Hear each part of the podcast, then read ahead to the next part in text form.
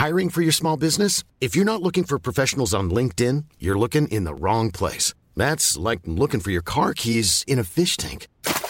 LinkedIn helps you hire professionals you can't find anywhere else, even those who aren't actively searching for a new job but might be open to the perfect role. In a given month, over 70% of LinkedIn users don't even visit other leading job sites. So start looking in the right place. With LinkedIn, you can hire professionals like a professional. Post your free job on linkedin.com slash people today. Quality sleep is essential. That's why the Sleep Number smart bed is designed for your ever-evolving sleep needs. Need a bed that's firmer or softer on either side? Helps you sleep at a comfortable temperature? Sleep Number smart beds let you individualize your comfort so you sleep better together. JD Power ranks Sleep Number number 1 in customer satisfaction with mattresses purchased in-store. And now save 40% on the Sleep Number limited edition smart bed for a limited time. For JD Power 2023 award information, visit jdpower.com/awards. Only at Sleep Number stores or sleepnumber.com. Burrow's furniture is built for the way you live. From ensuring easy assembly and disassembly to honoring highly requested new colors for their award-winning seating, they always have their customers in mind. Their modular seating is made out of durable materials to last and grow with you. And with Burrow, you always get fast, free shipping. Get up to 60% off during Burrow's Memorial Day sale at burrow.com slash ACAST. That's burrow.com slash ACAST. burrow.com slash ACAST. Så vänder du komplexiteten till en styrka. Ja, I en situation där man behöver ta hänsyn till många perspektiv och det finns många intressenter, ja, den kan beskrivas som komplex. Mm. Det låter som en ganska typisk situation för en organisation i vår tid. Ja, eller en annan typisk situation som vi alla har liksom hängande över oss, att lösa klimatkrisen till exempel. Mm. Och eh, komplexitet, vi, ja, vi blir inte av med det, utan vi behöver faktiskt bli bättre på att hantera det. Och kloka tips på vägen till er på er arbetsplats, det ska vi få idag.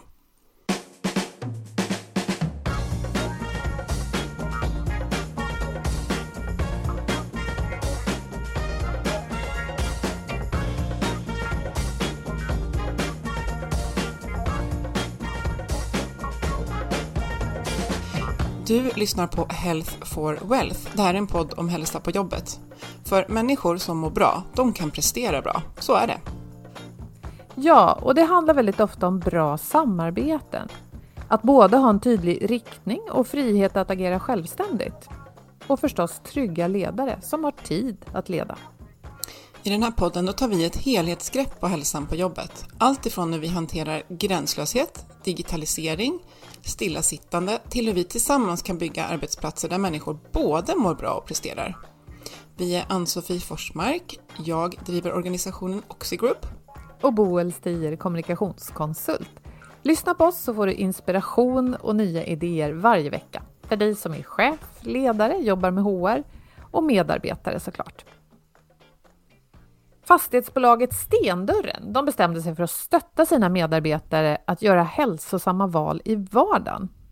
Inte minst i tider av distansarbete är det viktigare än någonsin tyckte deras VD Erik Ranje. Mm, och de var kloka och tog hjälp av vår samarbetspartner Twitch Health och deras hälsoinitiativ Twitch Digital. Och genom det så utmanade de varandra under sex veckor i en alltså, genuint holistisk hälsoutmaning där de uppdelade i lag, samlade poäng för hälsosamma val i vardagen. Och det kunde handla om allt ifrån att ge positiv feedback till att man tog en promenad till att ha skärmfri tid efter klockan nio på kvällen. Mm. Det gör mig glad att höra om den här typen av aktiviteter. När vi började podda för över fem år sedan så var det ju just det här att få in ja, inte bara det här med fysisk hälsa när vi pratar om hälsa på jobbet, utan även om det mentala och sociala. Och eh, det känns som att det har rört på sig på många, många håll i samhället. Så det här är ett exempel på det, tycker vi i alla fall. Idag ska vi prata om komplexitet. Jag tycker att det ordet är något som man hör ofta. Och ibland kan jag tycka att vi kanske överanvänder det, att allt kallas för komplext. Men vi återkommer till den definition som vi gav i inledningen. Att någonting är komplext, det är inte samma sak som att det är svårt eller tufft att hantera. Nej, för det kan ju vara väldigt tydligt vad som ska göras, även när det är svårt att göra det. Och komplexitet handlar helt enkelt om att det är väldigt många faktorer som påverkar och eller många intressenter kring en fråga eller en verksamhet eller en utmaning för den delen. Mm. Precis, så det komplexa kan i sig vara problemet, utmaningen som ska lösas. Men en organisation kan också vara komplex genom att den påverkas av många faktorer, både inre och yttre, och att det finns väldigt många intressenter som påverkar hur den drivs, organisationen alltså. Vi tog klimatfrågan där i början som ett allvarligt men också väldigt aktuellt exempel. Det är komplext att sätta ett mål. Det är väldigt många faktorer som påverkar och väldigt många som har olika intressen och förstås synsätt och perspektiv. Ett annat exempel som många står inför nu, det är att skapa en hybrid arbetsmiljö, organisera en hybridorganisation och ja, det är många faktorer som påverkar, många intressenter och komplext och så himla bra idag att vi ska prata om hur man hanterar komplexitet med Klara Palmberg Broryd. Välkommen Klara! Tack så mycket! Väldigt roligt att vara här. Superkul att ha dig här. Ja. Jag har läst att du är teknologidoktor i komplexitet och då tänkte jag, jaha, men vad har man läst då? Och sen så läste jag vidare att du är civilingenjör och har forskat vid Luleå universitet, eller hur? Jajamensan.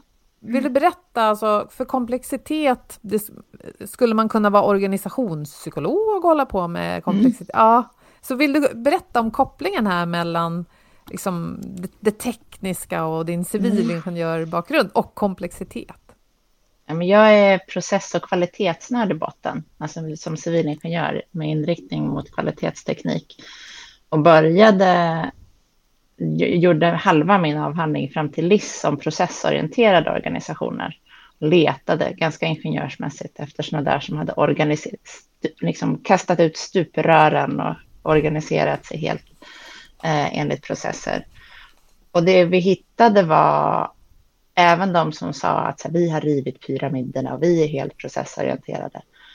Överallt vi tittade så såg vi matriser där man på något vis hade kvar någon sorts linjeorganisation och samtidigt styrde liksom med flöden och processer. Och där någonstans, å ena sidan kan man hantera det superingenjörsmässigt, vilket jag väl gick an det först och tittade och jobbade med organisationer som liksom kartlade alla de där ställena i matrisen där processen och linjen möts. Väldigt så tekniskt kanske.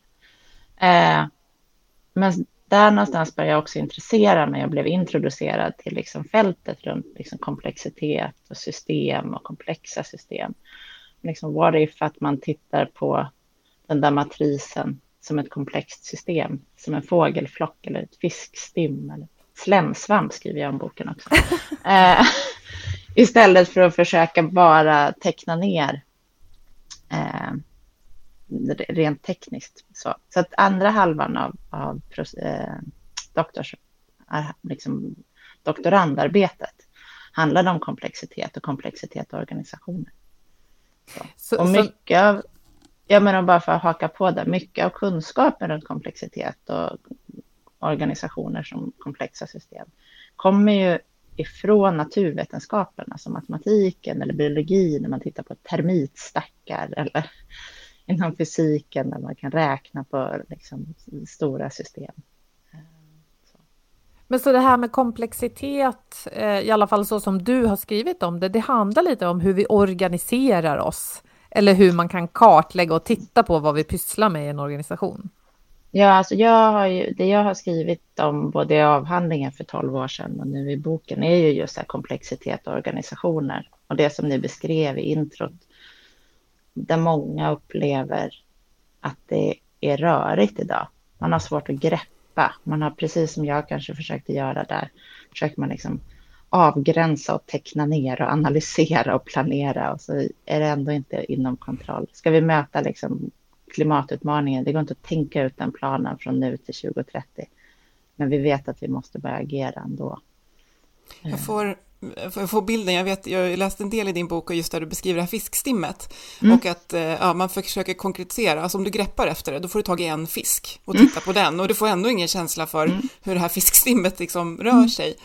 Eh, men jag tänker lite, det här kanske det här är nog en jättestor fråga, men jag tänker att du skrev den här, du sa för 12 år sedan, mm. och, och det har gått 12 år och vi har haft en pandemi, men det, det är bara en liten del egentligen i allt som mm. har hänt om man tittar på organisationer. V vad skulle du vilja, vilja beskriva för stora drag som har ökat i komplexitet om man tittar på arbetsplatser idag, väldigt liksom generellt?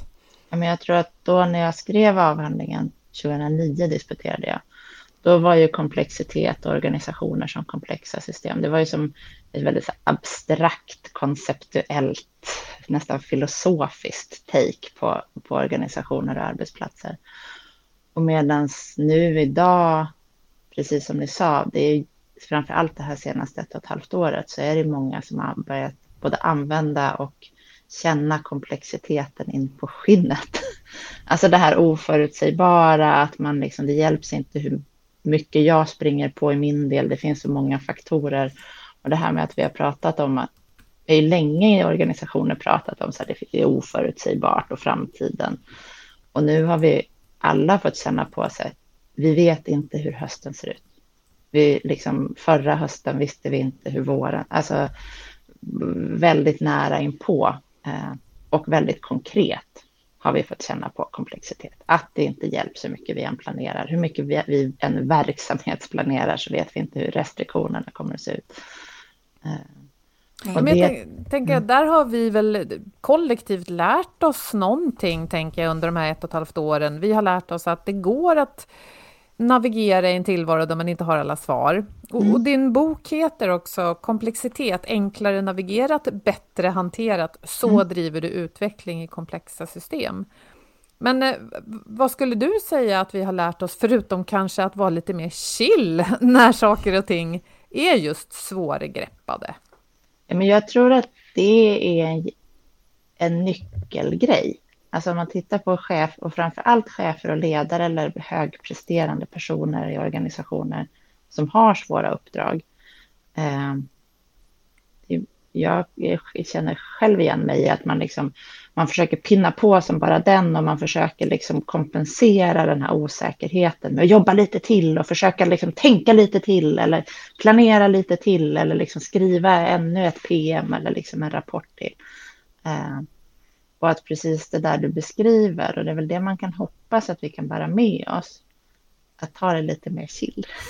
Att istället för att liksom luta sig fram och springa ännu fortare och jobba ännu hårdare när det är komplext, så kommer inte det att hjälpa, eller det hjälper väldigt sällan att man själv liksom jobbar på ännu mera. För det är precis som det där fiskstimmet, det är liksom helheten, hur saker hänger ihop och massa faktorer som man själv inte kan, har full rådighet över, men som man kanske kan påverka lite. Eh, då, då, då, är det både ett annat förhållningssätt, ett annat ledarskap. Och om man nu också ska koppla det till liksom det här med välmående och hälsa. Så typ dör man ju som ledare, oavsett om man är chef eller förändringsledare eller projektledare, i det där att försöka kompensera osäkerheten med att själv jobba hårdare. Mm. Uh, utan man behöver hitta andra förhållningssätt där man kan liksom framgångsrikt leda och vara tydlig utan att själv ha alla svaren. Mm. Men det är ganska läskigt. Ja, det, det, måste det vara, höll jag på att säga. Att stå, exakt, för att människor i ansvarsposition vill ju ofta känna att de har just svaren. Mm. Därför att människor vänder sig till dem och undrar, hur mm. gör vi nu? Mm. Ja, men jag tror också att det är många som sitter i ledande positioner, man har kommit dit för att man är superduktig på någonting. Alltså man är speciell, mm. även fast man inte kanske är mest specialiserade så är man ändå, man är en duktig jurist eller ingenjör eller ekonom eller personalvetare och liksom har varit duktig på hantverket. Mm. Eh, och varit duktig på att ha svaren. Och nu är vi i ett läge där få chefer har svaren. Men då, min erfarenhet, jag har ju varit chef också. Eh, I Nacka var jag ju chef och ledare i sju år. Eh, och hade hand om just digitalisering, strategiska miljöfrågor, många sådana här saker som vi inte visste. Och jag är helt övertygad om att man kan vara tydlig som chef om vart vi ska någonstans och vad som är liksom syftet och målet, ambitionen. Men sen också våga säga så här, när alla de där frågorna, jaha, hur gör vi med det här och hur är det tänkt med det här? Då måste man våga säga att så här, men det vet jag inte, vad tänker du? Mm. Vi ska ju hit, det vet vi ju. Det kan mm. jag stå jättestadigt och säga tusen gånger. Eh, men liksom, vad, vad, vad ser ni för några vägar fram? Hur kan vi testa oss fram? Jag vet inte heller hur vi ska digitalisera en hel kommun. Men vill du inte berätta lite hur du jobbade där? Du var förnyelsedirektör och mm. någonting, ja. Ja, men jag var strategi och förnyelsedirektör i huvudsak och sen på slutet var jag även biträdande stadsdirektör, så som vice vd i hela kommunen. Eh, och vad, vilken typ av frågor fick du hantera i den rollen? Ja, men när jag kom in i Nacka så, så var det kopplat till att tunnelbaneavtalet som är tecknat i, liksom i Stockholmsregionen där, där det ska byggas nya tunnelbanestationer och kopplat till det nya bostäder. Och när jag kom in i Nacka så handlade det väldigt mycket om hur skapar vi attraktivitet i Nacka? Hur ska, hittar vi att fler ska hitta till Nacka? Och Nacka är en kommun som har vuxit, alltid vuxit mycket och framför allt attraherat barnfamiljer. Och mycket då handlar det om så här, hur ska vi hitta man har som en demografigrop i kurvan mellan 20 till 35-åringar. Hur ska vi få dem att upptäcka Nacka och se att Nacka är en attraktiv plats? Och sen successivt så blev jag också ansvarig för digitaliseringen, kommunikation, service både inåt och utåt mot medborgarna eh, och förnyelsefrågor. Den lite vida begreppet. Och det innebar ju inte i någon av de fallen att jag var den som kunde de här grejerna. Utan mitt jobb var ju mycket att facilitera och driva den utvecklingen tillsammans med andra. Så jag tänker, eh, här finns en massa komplexa frågor naturligtvis, men då i din roll tycker du som ledare inte att sitta inne med svaren, utan att kanske hitta var kunskap finns mm. och lyfta upp dem ja, som men, har. Mm. Och också skapa sammanhang. Jag tror att, och som jag också lärde mig med, liksom både, med goda erfarenheter från Nacka, är också att det är få i de här stora frågorna, typ digitalisering, klimatomställning, eh, så är det få frågor där varje organisation klarar sig själv. Mm. Eller liksom, på samma sätt som att man som ledare inte kan sitta på svaren, så om man som organisation har funkat på ett sätt väldigt länge, så är det inte helt givet att man själv kommer kunna vara de som ställer om. Mm. Och där är mina erfarenheter väldigt goda av att kroka arm med andra typer av organisationer, andra kompetenser, liksom, att få in andra impulser.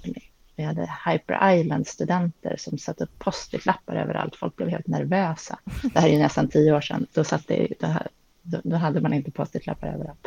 Eh, de låg och sov på sofforna. Men de kunde jättemycket om digitalisering och att vi skapar service och använda gränssnitt på ett sätt som inte vi kunde.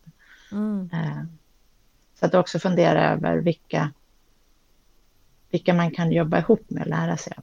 Mm. För mm. Jag tänker att det är två, två, två, saker som jag skulle vilja komma in på. Det ena är just det där att, eh, som du, du, du, sa det innan, att ja, men, men, ja, vi ska ju hitåt, det vet vi ju, mm. men hur vi tar oss dit. Och där vet jag att du har med exempel just allt ifrån till exempel att eh, eh, USA hade en bild av Put a man on the moon, vilket ju är mm. en ganska konkret bild, men det var mm. ändå faktiskt mer liksom som en vision. Och sen ett annat exempel du tog upp, det var eh, två artister som skulle spela in låtar och mm. Eh, de gjorde väl liksom bilder av hur folk var klädda som skulle symbolisera låtarna och sen ja, och till och med igång. Ja. De, Vargas och Lagola, det var ett sånt ja. exempel som jag, jag bär med mig.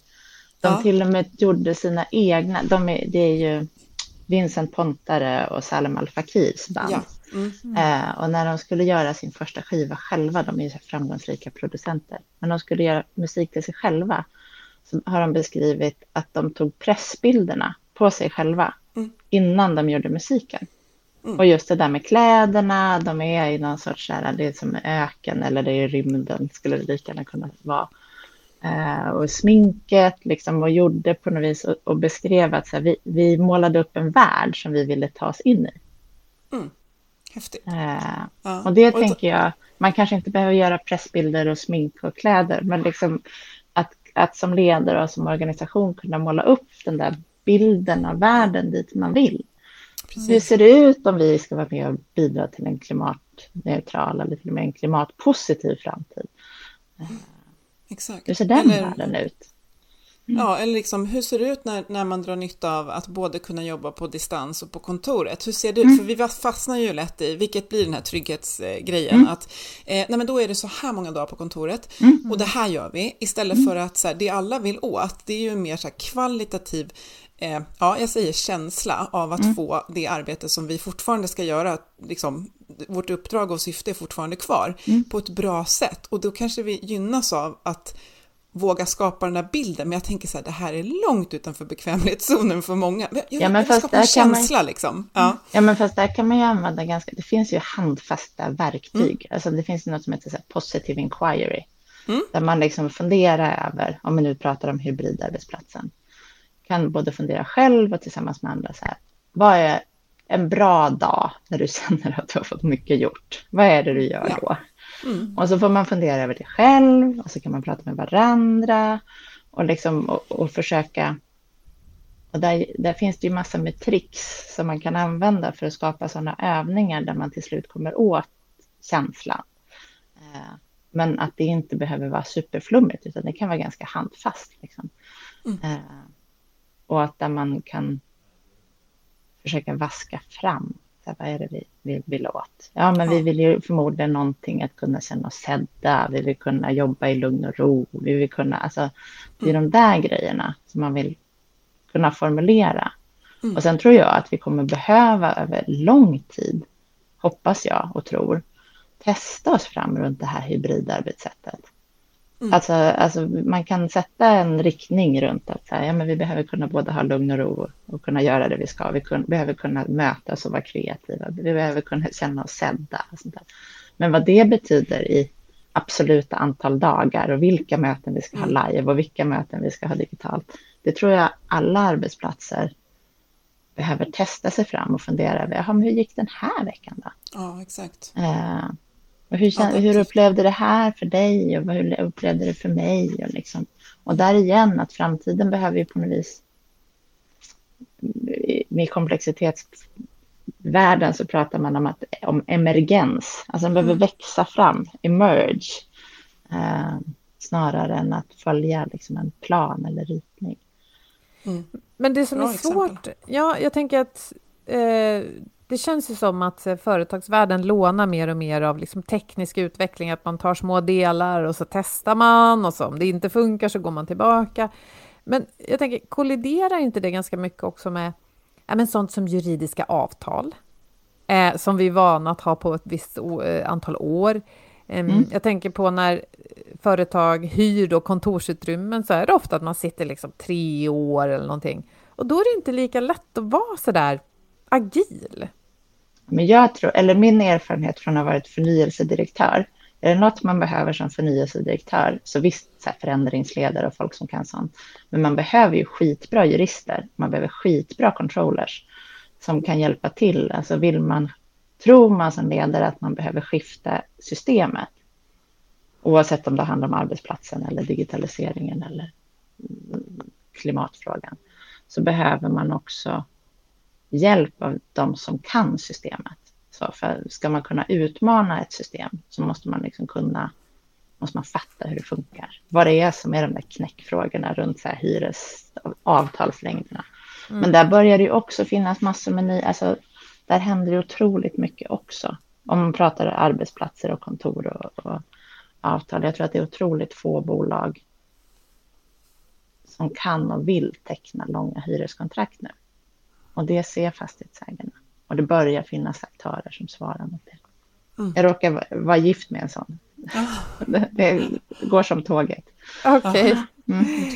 Jo, men det är väl en del i att vi alla försöker hitta nya sätt att jobba då eh, mm. nu.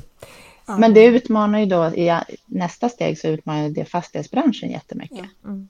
De som har varit vana att kunna teckna långa kontrakt, då måste de ställa om sina verksamheter. Så det där det, ja, det hänger ihop som fiskstimmet. Ja, men för jag tänker också, då har vi varit inne på det här med att sätta liksom riktning framåt, men mm. sen också det här med att Eh, att det, för att kunna hantera en, en, ett komplext, ett genuint komplext problem, mm. eh, just det här med att få in olika perspektiv. Eh, och nu lyssnade jag lyssnade på en podd precis innan här idag när jag var ute i skogen som ju sa att vi genuint behöver se, har vi de perspektiven vi behöver? Och du var inne på det där att de, många organisationer behöver ta hjälp och bjuda in mm. andra perspektiv. Jag tänker i en kommun blir det så himla tydligt att eh, och hur, hur kan man tänka där? Jag tänker vi kan, vi kan ta det här med, med hybrid, absolut, men att det, det kan ju vara bara bara att verka den världen vi är, för att vi kanske är ganska homogena. Vi tänker så här, mm. vi är lite olika åldrar här och så där, och vi har jobbat olika länge, och här är någon från IT och någon från marknad. Mm. Men det är, fort, det är för homogent fortfarande för mm. den här mm. komplexa världen. Hur ska man agera där? Ja, men dels tror jag, om man, jag tänker på två nivåer, att dels är det personligt, och om man nu tänker som ledare eller förändringsledare, så tror jag man själv behöver titta på så här, vilka sammanhang rör jag mig i? ser alla likadana ut som jag och har också har småbarn om det är nu eller är på väg in i pension. Eller liksom så här, både så här åldersmässigt och bakgrund och livserfarenhet och sånt där.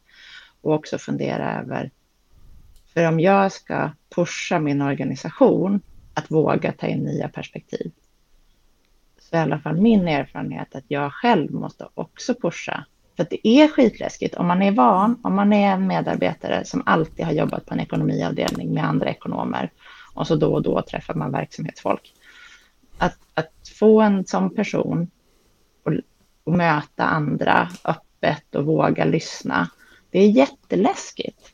Om jag som ledare tror att det är det vi behöver, så behöver jag också själv utsätta mig för det. Och är jag en så här förändringsbenägen ledare, då kanske jag måste pusha mina gränser ännu mer i vad, vad, vad, vad de sammanhangen är för någonting. Så att jag tror att det behöver man liksom, man kan inte bara snacka om det som chef, utan man måste visa och själv känna på det pirret när alla kan någonting som inte jag kan eller mm. liksom mm. det där nervösa. Men sen så tror jag som organisation, alltså det, man kan ju bara kolla vilka, vilka finns, om man har sitt kontor någonstans, finns det några bolag i det här huset som jobbar med något helt annat? Om jag är en stor etablerad organisation kanske finns ett litet techbolag som vi kan stötta på och mm. fråga. Ja, men så var lite nyfiken, så kan vi ta en lunch? Berätta, hur, hur jobbar ni med digitalisering? Eller hur tänker ni nu om arbetsplatsen?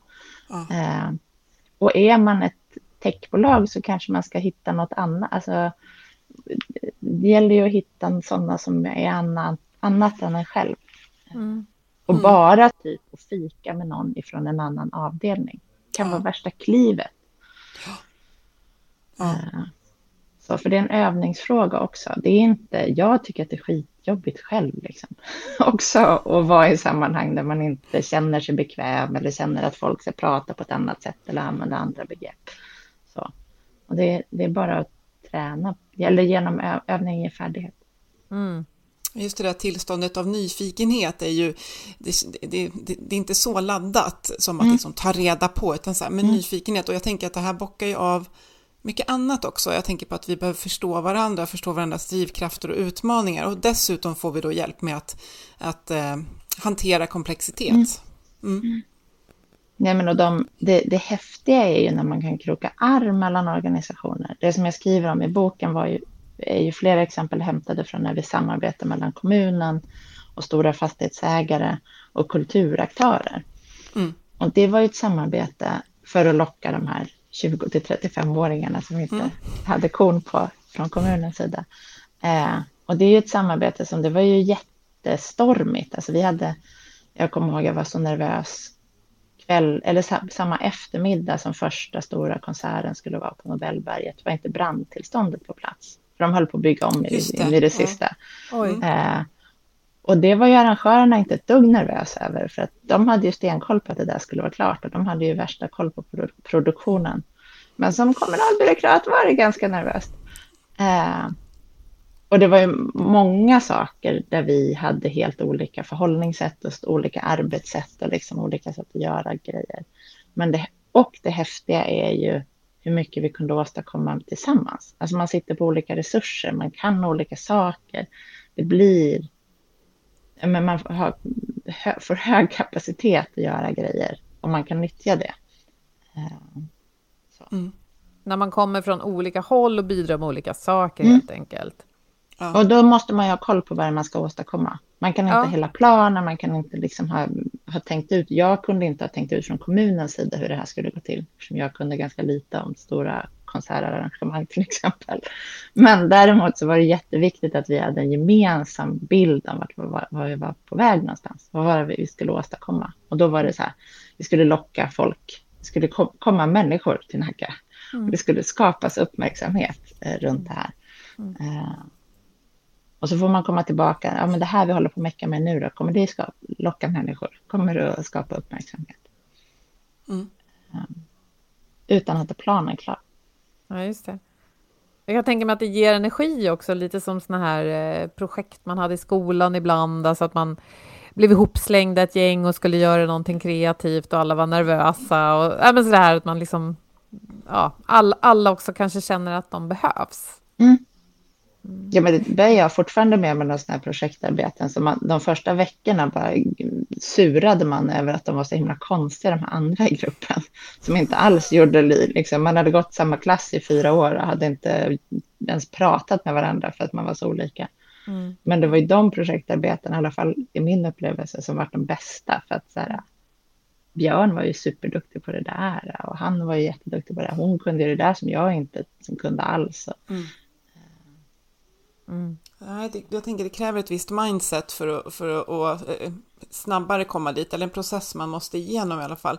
Ehm, eh, jag tänker också på, vi, vi har poddat med, med Henrik Eriksson, eh, jag vet inte om du vet, vet vem han är, mm. men han har ju forskat just om det här med att, ja, eh, han har en fantastisk graf i sin bok där man ser att ju, men ju mer vi håller på att strategiplanera, desto typ sämre går det, om man får vara lite krass. Och du var inne på det i början också. Att, ja, jag har vi, varit vi... Eh, doktorand-amanuens åt Henrik. Vi gjorde, ja, och transkriberat hans intervjuer. Han var några år före mig i Luleå. Ja men då så, mm. då kräver det ingen större mm. eller längre introduktion för dig mm. i alla fall. Men just mm. att vi poddar med honom i avsnitt 167 och eh, ja men just det här att man, man vill ha den här tryggheten, att vi måste ju liksom skapa en strategi här för det här. Men du är ju också inne på det, det här med att man ska sätta igång. Eh, mm. Det är lättare att hantera komplexitet i rörelse. Mm. Och jag tänker att här kan jag också tänka att det blir ganska långt utanför komfortzonen för många. För att sätta igång med någonting som känns komplext och osäkert. Eh, så. Men, men om, man, mm. om, man, då tar en vanlig arbetsplats här igen då, eh, för det är där vår podd hålls, mm. i den stora världen också förstås. Vad, hur kan man tänka där med att komma igång med ett komplext problem? För ryggmärgsreflexen är ju ofta att så här, ja men här måste det skapas ett typ av dokumentstöd mm. innan. Ja, och där, eh, med risk för att lämna den vanliga arbetsplatsen, jag tror ju på bilder och berättelser och metaforer hjälper när man ska försöka så här, tänka sig i, i det här i nya beteenden. Jag lyssnade på en föreläsning av eh, Tilde som har varit med och startat Cirkus Cirkör. Hon ja. pratade om liksom lindansaren. Alltså när man ska göra något skitsvårt, de här som ja. är för trapetskonstnärer och sådär, de rör på sig hela tiden. Alltså man kan inte eh, gå på lina genom att, alltså så här, om man fryser och försöker så här, tänka ut vart man ska sätta foten igen, så, så trillar man. Men däremot, så, alltså så här, man håller balansen genom att gå eh, mm. på linan. Och det tycker jag ligger något i det. Att när det är skitsvårt så är det liksom bra att röra sig. Och om man då ska, alla går vi ju inte på lina på jobbet, på arbetsplatserna. Eh, men om man ska ta den till, till liksom vardagen. Eh, så igen det där, det är jättesvårt att driva förändring eller förändra någonting om man inte vet vart man ska. Så det måste man börja med och liksom ha någon sorts bild av sitt uppdrag eller vad det är man vill åstadkomma. Och sen är det ju lätt att som sagt var gå hem och sätta sig och tänka att man ska tänka ut en plan. Men om man där istället försöker fundera över om jag ska ta ett litet steg mot den där jättestora grejen och och det som jag skriver om i boken är också så här, små tester är små risker. Alltså om vi sätter oss på kammaren och så gör vi en projektplan och så gör vi ett liksom förstudie och så dutt, Det blir ganska snabbt ganska mycket resurser och ganska mycket prestige i förlängningen.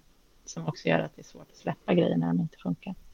Så istället, så här, vad, är, vad är minsta sättet som du kan testa det här? Och se om det är en bra idé. Och där kan man ju hämta ifrån men designvärlden, idén om liksom, hur kan man prototypa det här utan att liksom bygga hela appen eller bygga hela systemet? Kan man göra det på papper? Kan man göra det för hand eller till fots? Liksom? Mm. Uh, och där igen, om man ska vara den som leder en sån förändring så behöver man också göra det själv och visa till vard i vardagen liksom, hur man själv vågar prova nya grejer. Man kan inte bara förvänta sig av att så här, kom igen nu, nu ska ni vara superagila. Mm. Och vanliga, och varje vecka har vi våra månadsmöten så här. Alltså så, man måste själv visa att man liksom vågar ifrågasätta det man gör. Ja, men vad intressant. Jag tänker om man inte dansar på lina jämt så kanske man cyklar ibland. Mm. Och när man cyklar så är det ju faktiskt så att när det, när det går riktigt långsamt är det väldigt svårt att hålla balansen. Mm.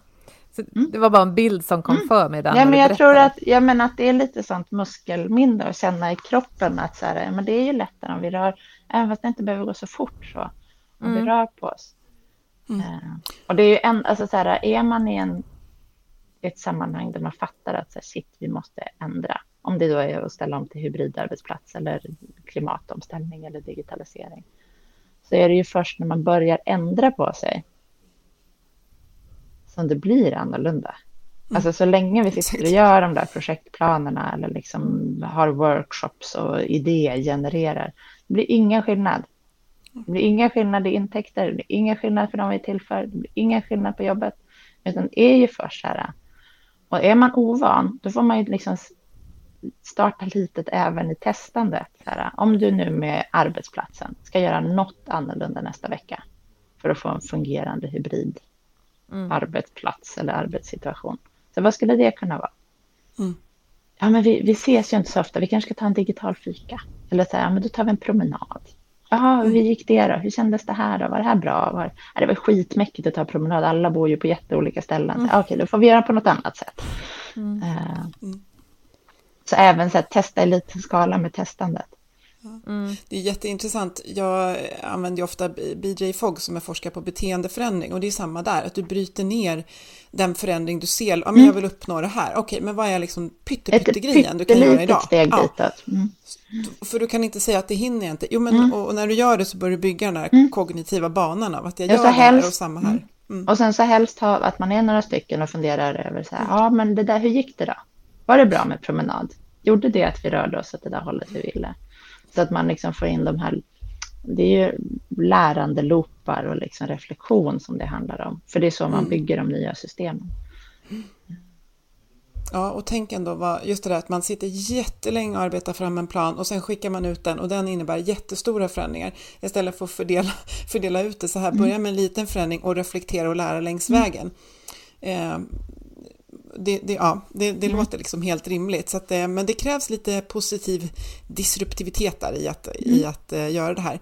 Och det på... tänker jag, man, om man är ett system som där folk efterfrågar de där stora planerna och där alla är vana ja. att göra så, då måste man också tänka att det kommer inte att förändras över en natt, utan det måste man också testa i liten skala. Man kanske får fort göra den där stora planen och så samtidigt så börjar man agera lite. Alltså så man får uh, ja så här, jättekul, men mm. skulle vi kunna testa någonting av det här redan idag? Liksom? För mm. då är man ju där och ja. Mm. Och man kanske inte ens behöver säga men, så här, jättekul, vi gör planen och, och, vi börjar testa. Ja, ja men så, att man inte, yes, för, så att man inte hamnar, ja men precis, för att annars hamnar man ju i en, igen, en så konceptuell, abstrakt diskussion om bästa sättet mm. att göra det på. Och då är min absoluta erfarenhet genom att själv sätta igång. Så får man, och så hitta några kompisar som man kan testa med kan man ju på nästa vecka berätta att så här, jo, vi håller på med den där stora SWOTen och eh, analysen om hybridarbetsplatsen. Och vi har också redan börjat göra det här och det här och det här. Och vi har lärt oss mm. det här.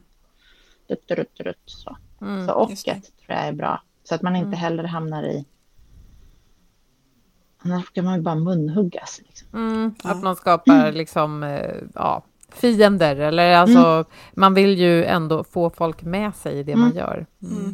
Precis, ja och istället för mm. ja men. Mm. Precis, och det där tänker jag var ett jättebra eh, just, just medskick till jag tror att många lyssnare är i den här, eh, de allra flesta, jag möter jättemånga i alla fall nu som just ska navigera, hur gör andra och, och liksom mm. vi ska gör, rulla ut en stor plan. Har ni en liten idé, så här, be om att få testa den mm. eh, nu. Och alla behöver inte göra det, man kan göra det på ett Nej. team och så kan de komma tillbaka om en vecka och berätta, så här, hur var det mm. då? Uh, Så. Precis. I boken skriver jag liksom om vikten av att jobba med de som vill. Ja. Alltså man Mm, behöver inte vinna över alla intellektuellt eh, innan man kan sätta igång, utan hitta några som är positiva eller som är intresserade och vill testa. Mm. Och så bygg eh, systemet chunk by chunk, bit för bit. Chokladbitar Mm. tog jag med mig för det gillar jag, så det fastnade i mitt huvud. Det var intressant. Du, jag, jag vill bara avslutningsvis kolla två begrepp med dig. Mm. Eh, vi pratade ibland om konvergens, eh, men, men du sa emergens. Eh, vill du beskriva skillnaden på dem? För det, det, jag tror att det är ganska viktig grej att ha med i att det, emerge, det är någonting som växer Mm. fram och i det här sättet att hantera komplexitet. Ja, men för jag kan inte så mycket om konvergens, så det får du berätta om sen. Men emergens kan jag börja med. Jag menar för mig är emergens, eller eh, att, och det är ju att saker och ting växer fram. Att det är inte just det här att i en osäker värld där det är väldigt mycket som pågår runt omkring, många beroenden och många aktörer och det är fiskstim eller fågelflockar, så kan inte den exakta vägen fram till hybridarbetsplatsen eller klimatpositiva verksamheten, den kan inte tänkas ut utan den måste emerge. Alltså, och det är genom att det växer fram. Eh, genom, och det, å, å ena sidan kan man vara i det där textspråket, men jag tycker att det finns ganska mycket att hämta i här naturmetaforerna. Tänk ett ekosystem, hur det förändras. Det, är, det är liksom inte någon som har gjort en plan hur det ändras från dag till dag, utan det liksom växer fram. Ja, nej, alltså konvergens är ju det här att vi, eh, vi samlas kring, alltså, vi, antingen så divergerar vi, alltså vi gör Mm, helt annorlunda, eller, eller konvergerar, då det, låter det som att vi samlas kring någonting, men emergera låter mycket bättre, för det låter som att vi utvecklas tillsammans framåt. Mm. Det kanske bara var jag som, som, som fastnade i den, de två orden, men Mm. eh, för jag vet att den här fiskstimsbilden som Mm. jag gillar och som du beskriver, den har jag hört i andra sammanhang, eh, nu ska få Boel hjälpa mig, Net, Netlight, kan det vara det? Netlight, ja. just det, vi läste en bok Ja, som, mm, precis. och de beskriver det att det är så en, liksom en självstyrande organisation Mm. eh, rör sig. Men vad jag kommer ihåg så mötte jag inte på det begreppet med emergens där. Men det, det låter mycket som det passar det som vi behöver i vår tid, Mm. både för att lösa klimatförändringar, hantera en hybrid arbetsvardag, att eh, det är ju att någonting växer fram när Mm. vi gör det tillsammans med en gemensam riktning. Det slår mig nu att det kanske till delar är så här vi har jobbat jämt. För jag menar, du beskrev det där Klara när du började rita upp eh, och kartlägga organisationer, du så gärna ville ha den här fullständiga bilden att många gånger kanske vi bara lurar oss själva när vi gör sådana bilder. Och många Ja, gånger kanske... Ja, nej men och liksom vi, vi, vi sjösätter en, en, en plan och sen efter två år så är det ändå något helt annat än vad vi trodde. Eller? Ja, men jag tror att, att mycket... Om man ska så här, zooma ut och ta lite större begrepp så är det ju liksom någon sorts den här industrialism-eran av slutet på 1800 början på 1900-talet där vi har haft liksom maskinmetaforer och idén av att kunna styra upp och byråkratin och Taylor och liksom tidsstudiemän och idén av att kunna planera upp arbete.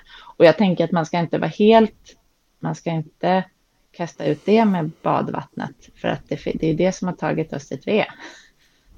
Det finns massor med poänger, men det, jag, kanske, jag kan tänka att det, det är som såna här pendeleffekter. Det, nu har vi nått yttersta pendeln där det går att planera och tänka ut. Och nu behöver vi kanske mer av emergensen och det framväxande.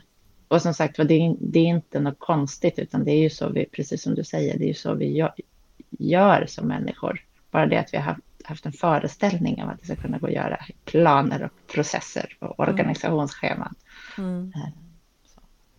Vad intressant. Vi får utmana våra invanda föreställningar och det är ju i sig alltid väldigt intressant och kul. Mm. Mm. Kanske Och jobbigt utmanande. också. Mm. Ja, precis. Helt utmanande.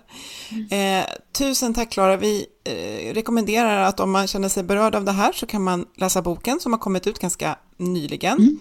Eh, den är väldigt eh, lättläst tycker jag, och, men väldigt mycket. Jag har hundörat lite överallt i den. Så att, ja, tack för den säger vi och tack för att du var med oss idag. Tack för att jag fick komma. Roligt. Jättekul.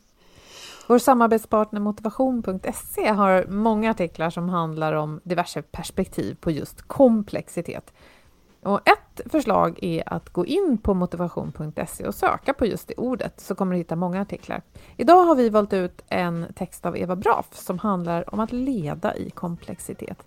och den länkar vi till från inlägget på vår hemsida eller i din poddapp. Mm.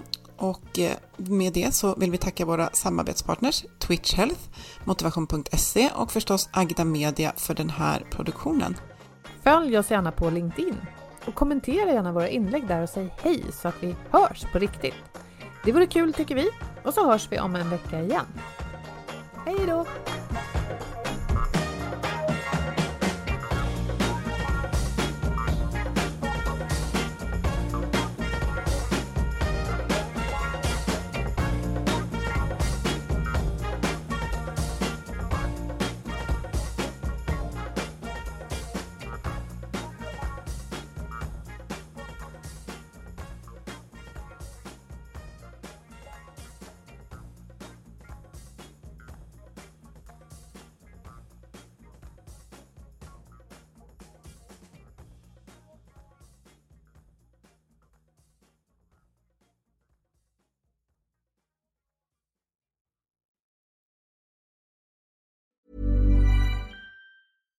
Flexibility is great. That's why there's yoga. Flexibility for your insurance coverage is great too. That's why there's United Healthcare Insurance Plans. Underwritten by Golden Rule Insurance Company, United Healthcare Insurance Plans offer flexible, budget friendly coverage for medical, vision, dental, and more. One of these plans may be right for you if you're, say, between jobs, coming off your parents' plan, turning a side hustle into a full hustle, or even missed open enrollment. Want more flexibility? Find out more about United Healthcare Insurance Plans at uh1.com. A lot can happen in the next three years. Like a chatbot may be your new best friend. But what won't change? Needing health insurance. United Healthcare Tri Term Medical Plans are available for these changing times.